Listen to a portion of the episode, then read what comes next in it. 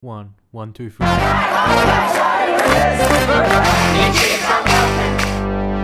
Hello and welcome to the People Powered Green Left podcast, where we give a voice to the 99% and not the big corporations.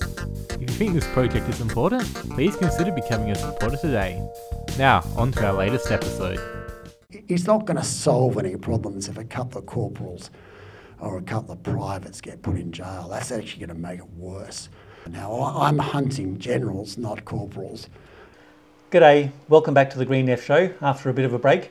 Uh, I'm Alex Bainbridge for Green Left. Today we're talking about the campaign to defend whistleblowers from prosecution and persecution by the Australian Government, in particular the case of David McBride, who exposed war crimes by Australian soldiers in Afghanistan. We do acknowledge at the outset that we are recording this show on stolen Aboriginal land. This is sovereignty was never ceded and it always was, always will be Aboriginal land. Uh, also, at the beginning, I'd like to just say if you'd like the work that we do, please become a Green supporter. It is the number one way that you can support our work, and we're currently on a campaign to boost our supporter base because it's just it's just essential for um, for the for the maintenance of our work. So please, it's plans start from just five dollars a month. Check out greenleft.org.au for more information. Now, on to the case of David McBride. Uh, the clock is surely ticking for David, who faces trial in November uh, for his role in exposing the war crimes by Australian soldiers in Afghanistan. There's no ambiguity or doubt about this. The Brereton report in 2020 found without any ambiguity or any, any doubt that Australian soldiers were involved in war crimes. We're talking here about murders in cold blood. There was no combat justification for them. Yet, in the three years since then, even though the, we were promised that um, those responsible would, would be held accountable, so far, not one single person has faced any punishment uh, or certainly not even a prosecution or charges being laid. So far, the only person that, uh, that, that risks prosecution at this point is David McBride. I want to go back just to remember some of these war crimes that were committed. They're going to look back and see that we were the guys in there murdering and invading and not there to do something that is honourable. They are Australia's elite special forces. The lethal operatives of the Special Air Service Regiment, the SAS. For more than a decade, they were on the front lines of Australia's longest war. You try to look back at your career as try and be proud of it, but then you've got all these incidents. You see yourself as as part of the bad guys. More than 70 organisations have joined the campaign to call for protections for whistleblowers and to drop these prosecutions against David McBride, as well as tax office whistleblower Richard Boyle. Writing recently in the Sydney Morning Herald, Macquarie Uni journalism professor Peter Greste wrote that, quote, the Attorney General has the power to drop the charges, reform whistleblower laws, and protect journalists and their sources, including introducing a Media Freedom Act. Unless he does so, Australia will remain dangerously secretive to the detriment of all but the most powerful. Mark Dreyfus did exactly that in the case of uh, Bernard Collaery. He dropped the charges last year. However, David McBride has got no confidence that he will do the same in his case unless there is a massive increase in pressure. Dreyfus would like to drop my case, sure, because it's it doesn't he doesn't benefit anything from it. He can see if I get put in jail, it won't be that good for him. He'll have a lot of explaining to do to say why are no people in Walkroom? Why you know why is the guy who shot someone on TV that's seen all around the world? Why is he not in jail yet? But why am I in jail? I mean, Dreyfus will have will struggle, and has also come out saying, "I love whistleblowers. Look at my new whistleblower program." I mean, he's going to get flack, and he's not particularly brave. So. Um, he would, but apparently the only reason they dropped Collaery's case was nothing to do with Collaery. The spooks wouldn't drop it. Dreyfus said, "This is bad for me politically. Uh, it's a, it's a, it, it, was, it was easy for Dreyfus because it was totally LNP. It was totally uh, uh, Woodside, uh, Santos, uh, Downer. It had LNP fingers all over it. So it was an easy, it was an easy goal for them to score. So he, he wanted to drop Collaery's case. He made comments about it, but then apparently the head of ASIS said, no, I'm not going to. We need to make an example of this guy because we don't care about Collaery so much, but what, what about the next Collaery? What about the next witness guy? We need to really scare people that they don't mess with the security services. And then um, the only reason that they dropped it, apparently, was East Timor said to Australia, F you, we're going to do a deal with China. How's that? How do you like them apples? and then Australia said, oh, well, well, maybe we'll do a deal. Maybe we'll drop the charges against Collaery. So it was, it was, you know, it was diplomacy. It was states. It, it was a states trading off uh, power, nothing to do with justice. In McBride's view, Mark Dreyfus buckled to pressure from the Australian Security Intelligence Service, ASIS, in the case of the Bernard Collaery uh, prosecution. He was all set to push ahead with that prosecution until he suffered diplomatic pressure from Timor Leste. And McBride believes the spooks are equally determined to prosecute him. In the same as in my case, and there is the prosecutor on one side um, who's been quite good, you know, the, the Crown prosecutor, they're not too bad. But the main people that give me problems in my case is the um, uh, the, the, uh, the, they call the Attorney General's Department, but they're not the Attorney Generals. They are um, the spooks pretending to be Attorney Generals because they are part of the Attorney General's Department. Decorated soldier Ben Roberts Smith lied about the war crimes that he was implicated in, according to the judge's ruling in the defamation case that concluded earlier this year. Initially, Brett McBride blew the whistle precisely because he could see that Ben Roberts Smith was being protected while the military brass were trying to make others take the blame. Yeah, well, it, it, it was as I said, it was the uh, it was the cover-ups, and I, and I knew there were lots of rumours about uh, murders the year before, and they weren't being investigated, and that was strange. We didn't investigate the, the now, as we know, 39 murders, and I, there's probably double that. I think a conservative estimate was double that. The Afghans who've been interviewed since people that lived in the area, they said, we didn't report murders. Why would we? We knew you were all liars and cheats. We knew that the even we did not even trust the NGOs. We thought you were all um, you were all in it together. Uh, you were just going to cover things up like you did every time. In fact, the guy it's going to help my case, um, as we talked about him on the radio show, he was the um, the governor, the governor of the province, and very pro coalition. And of course, in ways that um, defy explanation, the Australian government wouldn't let this guy who'd worked hard for us, they wouldn't let him come to Australia. You know, isn't that despicable? You know, he was really in line, he was the governor of the province during our time. So the Taliban would have killed him, you know. He escaped to Turkey or something, and eventually he's here now uh, only because some, not because of the government, but because a few service people worked uh, uh hard to get him here. So he's here now, and uh, he said yesterday in the newspaper, he said, I reported murders, you know, all the time in 2012 and 2011, and the Australians did nothing. You know, and so and he's here in Australia now, so I might be calling him as a witness. In fact, there was one case when the Defence Minister Stephen Smith uh, totally ruled out of hand. It was one of Robert Smith's ones, and uh, the Af- I think the Afghan president Karzai complained, and, and Smith just said, "Oh, as if, as if that would have ever happened." there was no investigation, you know. So you can imagine what the Afghans thought. Why bother? Why bother? And so yeah, we know that there's. Brereton said the 39 murders. I would say at least double that, probably triple. Um, but that happened in 2012, and there wasn't a single investigation. There still hasn't been a proper criminal investigation into any of them 10 years later. Um, so uh, that's weird. That's pretty weird. And they were pretty obvious um, some of the time. You know, Robert Smith took someone out the back and blew his head off, and uh, five people knew. Sometimes, and also when uh, they were putting a throwdown weapon like a um, AK 47 down on the dead body to say he was Taliban, uh, they had to fly that weapon in by the helicopter. So the helicopter pilot, his buddy, everybody, you know, another five people know. And they all, they're, they're just normal. They all tell their best friends. So 50 people know. Um, their best friends tell their best friends. So everybody uh, knew And yet, in 2013, when people were starting to talk, I believe that um, uh, Masters and McKenzie, who eventually exposed Robert Smith, did a good job, but I think they knew then.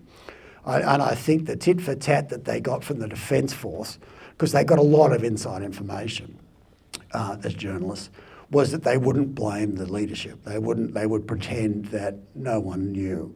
No one, no one knew till 2017. Now I think that's unrealistic. Um, and uh, but they say that. So uh, yeah, I, I couldn't understand why they wanted to prosecute people in 2013, but no one in 2012. And it seemed to me because they had a very famous uh, star player who was guilty of war crimes, and they were just trying to uh, find scapegoats um, who nobody, nobody, who, who weren't anybody's, and they could quietly put them in jail, and that would somehow satisfy the media machine. National security laws are a big issue in this case because they potentially limit the evidence that uh, David McBride is able to bring to court, and also may mean that the, the, the, court case may be closed to the public and the media, in part, if not in whole.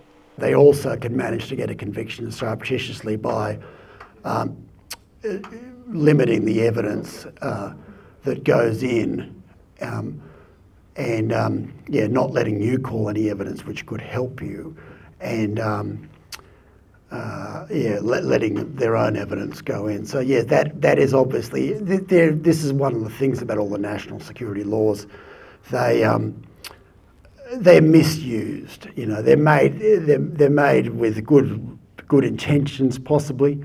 Um, you know, they're made with thinking about putting Osama bin Laden on trial or whatever they were thinking, but they're misused. Um, so. Uh, yeah, so that they can put people like me in jail without a fair trial. The day before my uh, preliminary hearing, they came in and said nothing is going to be allowed to be seen by anybody, even our witness statement. And even Dreyfus apparently was surprised by that. Um, and what they do in order to win the case is they say all of their evidence is allowed to go in, and none of my evidence is allowed to go, in. which is uh, which is you know is pathetic. But that's that's that's what they can do. And of course, they can close the court so no one hears about that. So um, that's why I don't think I'll win the case. But what I do think I'll win, and that's why I'm so grateful to you people uh, for coming here tonight, giving up your time, because I think I will eventually win from public support because people can see that that's bullshit. You know, and the government will think they're clever and they'll put out a statement and they'll put me in jail or whatever. But the average, I've spoken to a lot of people around the country and they all say, Really? You're the only guy with these complete disasters in the last 20 years, and you're the only guy going to jail? I would like it um, to be a precedent to say the government can't legislate to make reporting a government crime a crime. Uh, and, and, that such legislation, if they do that, is uh, unconstitutional. Uh, but I could see it being close in the High Court. Uh, a lot of it, it's a court of appearance. It is about the vibe, despite the uh, the jokes of the uh, the castle. It is actually about the vibe, um, and I think that they would say. Uh, I'd like to think that they would say that you can't put someone in jail for doing their job, um, and particularly as a lawyer, and I had a practicing certificate. But it, I'd probably have to be in jail um, all those two two or three years while we waited for those appeals to be heard. David McBride squarely points the blame towards the military brass, not towards the rank and file soldiers. A lot of the soldiers did the right thing, and I, I, I always want to say that. A lot of soldiers were very brave. I saw SAS blokes do very dangerous operations where they could have been killed at the drop of the hat and they had to go and arrest someone in a, in a you know, Taliban stronghold, and they didn't fire a shot. They arrested the guy, brought him back. They didn't kill anybody, let alone fire a weapon. That's brave. That's professional. I saw that, um, and I uh, I credit that. There were some really good people. It was like any kind of bizarre world. There were some really good people, and there were some really bad people, and you couldn't necessarily tell the difference by looking at them. But um, the good people, I've got enormous respect for. Um, and I'm really just doing the equivalent of them. I called it like it is, as I said, and, and, and we would be united in the same belief that it was really the leadership that would be the big problem, and that's what we're united about. It's not it's not going to solve any problems if a couple of corporals or a couple of privates get put in jail. That's actually going to make it worse. Uh, the whole point of the Defence Force or any organisation is the people at the top take the blame, the people at the top take responsibility. Uh, I reckon they knew, and even if they didn't know, how could that not be incompetence? They were all very well uh, pinning medals on people and taking the reflected glory uh, when the war was going well.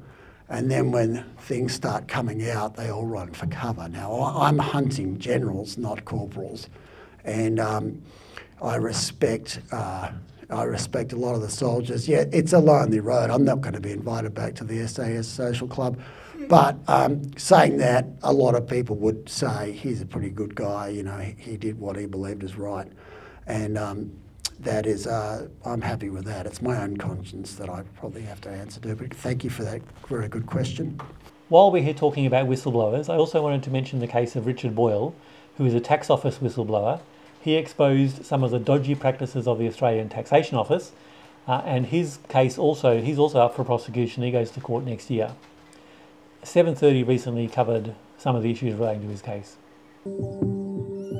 I remember hearing a knock at the door Richard got out of bed, and that's when I saw the police officer standing in my bedroom doorway. I could see his gun in his holster. Yeah, I was I was in shock. Why was it unethical? That meant, and I stated that uh, we may be shutting down the wrong businesses and causing great distress to the community and possibly even pushing people towards suicide that um, needed our compassion as opposed to the people that we should rightly be tar- uh, targeting with standard garnishees. He highlighted an email sent to 12 staff towards the end of a shift. The last hour of power is upon us. That means you still have time to issue another five garnishees, right? I was, I was horrified. Nine months on, Boyle was charged with offences, including taping private conversations without consent and taking photos of taxpayer information. If found guilty of the 24 offences, he will serve a cumulative 46 years in jail. Stand with Richard Boyle! Stand Boyle is one of two whistleblowers facing criminal charges by the Commonwealth. Whistleblowers make Australia a better place. They should be protected, not punished. Kieran Pender is a senior lawyer at the Human Rights Law Centre, which advocates for whistleblowers.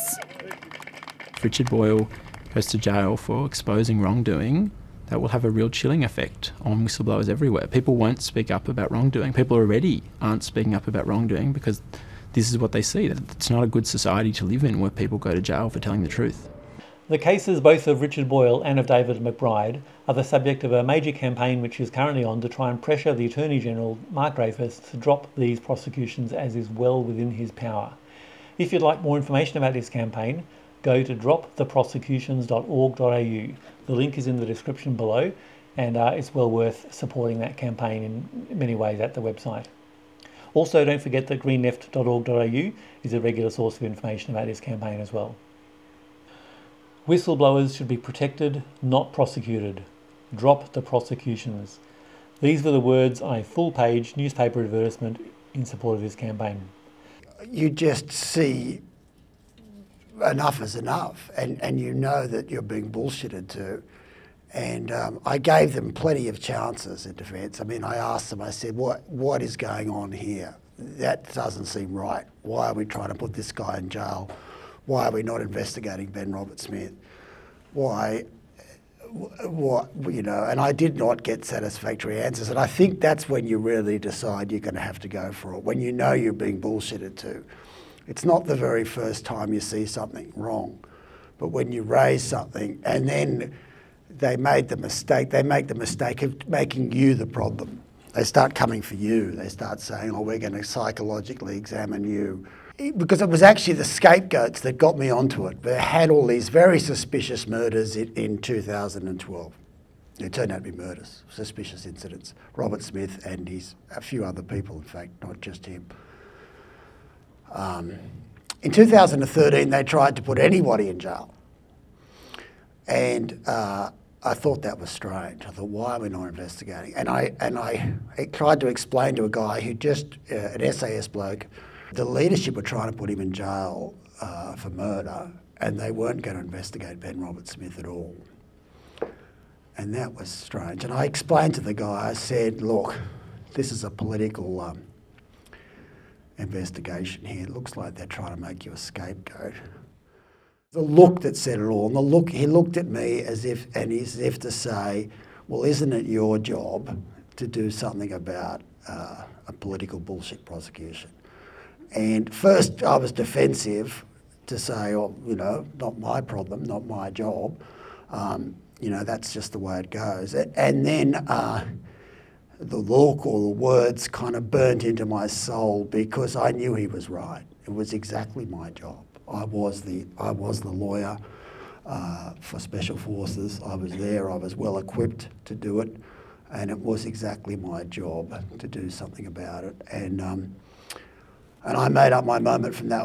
I, first, I went to see the commanding officer, and I said. Um, what's going to happen, and he said that they, they're going to try and jail him for murder. And then, as soon when the commanding officer said that, I said, I, I knew I didn't say anything. I said, thank you. I walked outside and I knew I was going to go to war against my own country from that moment on. Yeah, you've got to be brave, but the right thing to do is obviously um, uh, do your job. I mean, that's what I've always said. It's not really a matter of being a hero, but, but if you're a legal officer um, and you're in Afghanistan and you see the government breaking the law, I mean, it's, it's absolutely your job to do something about it. It's not heroic, it's just your job. To his great credit, uh, David McBride has spent a lot of time recently speaking out in favour of uh, Julian Assange, whose extradition from Britain to the United States is currently dangerously close. Uh, here, I wanted to highlight this is an occasion where David was speaking out in Sydney earlier this year. Are we going to win? Are we going to win louder? What do we want with Julian Assange? We want him free, don't we? Free, free, Julian Assange! Free, free, Julian Assange! That's right.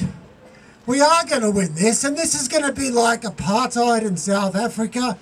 Everyone's going to want to think that they were part of it, but you were part of it. You were here. You can be so proud of yourself. Scott is right. There's a good chance that even though I reported murders and cover ups, that I'm going to go to jail for the rest of my life. Yeah, exactly, exactly. But I've never been prouder. I've never been prouder of it. It's not something that you, uh, thank you. It's not something I hang my head about. It is something I am proud of because we need to, well, you guys are here to stand up. You know we need to stand up. The, the future of the planet depends on it. It's not an exaggeration to say if the government can murder people, and those people who report the government murdering people in turn get murdered, and all the big media organisations don't support the murdered whistleblower like Assange and me, but they support the god awful government. That's the world we live in. And I say this to Anthony Albanese enough of you saying enough is enough. It means nothing. It, imagine if I'd been seeing witness war crimes in Afghanistan, witness murder, witness covered up by people like General David Hurley, and all I said to them was, oh, enough is enough. Enough is enough.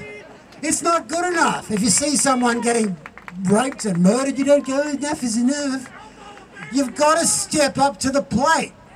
You've got to step up to the plate, Anthony Albanese. Otherwise, you will just be a forgotten Prime Minister, a Billy McMahon.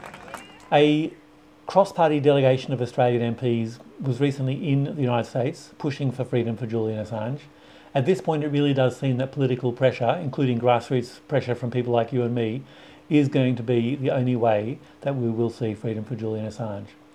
There are a number of events coming up where you can show support for Julian Assange and also David McBride. including a film screening in Lismore on October 13, a dance party in Melbourne on October 28, and a music festival in Canberra on November 12.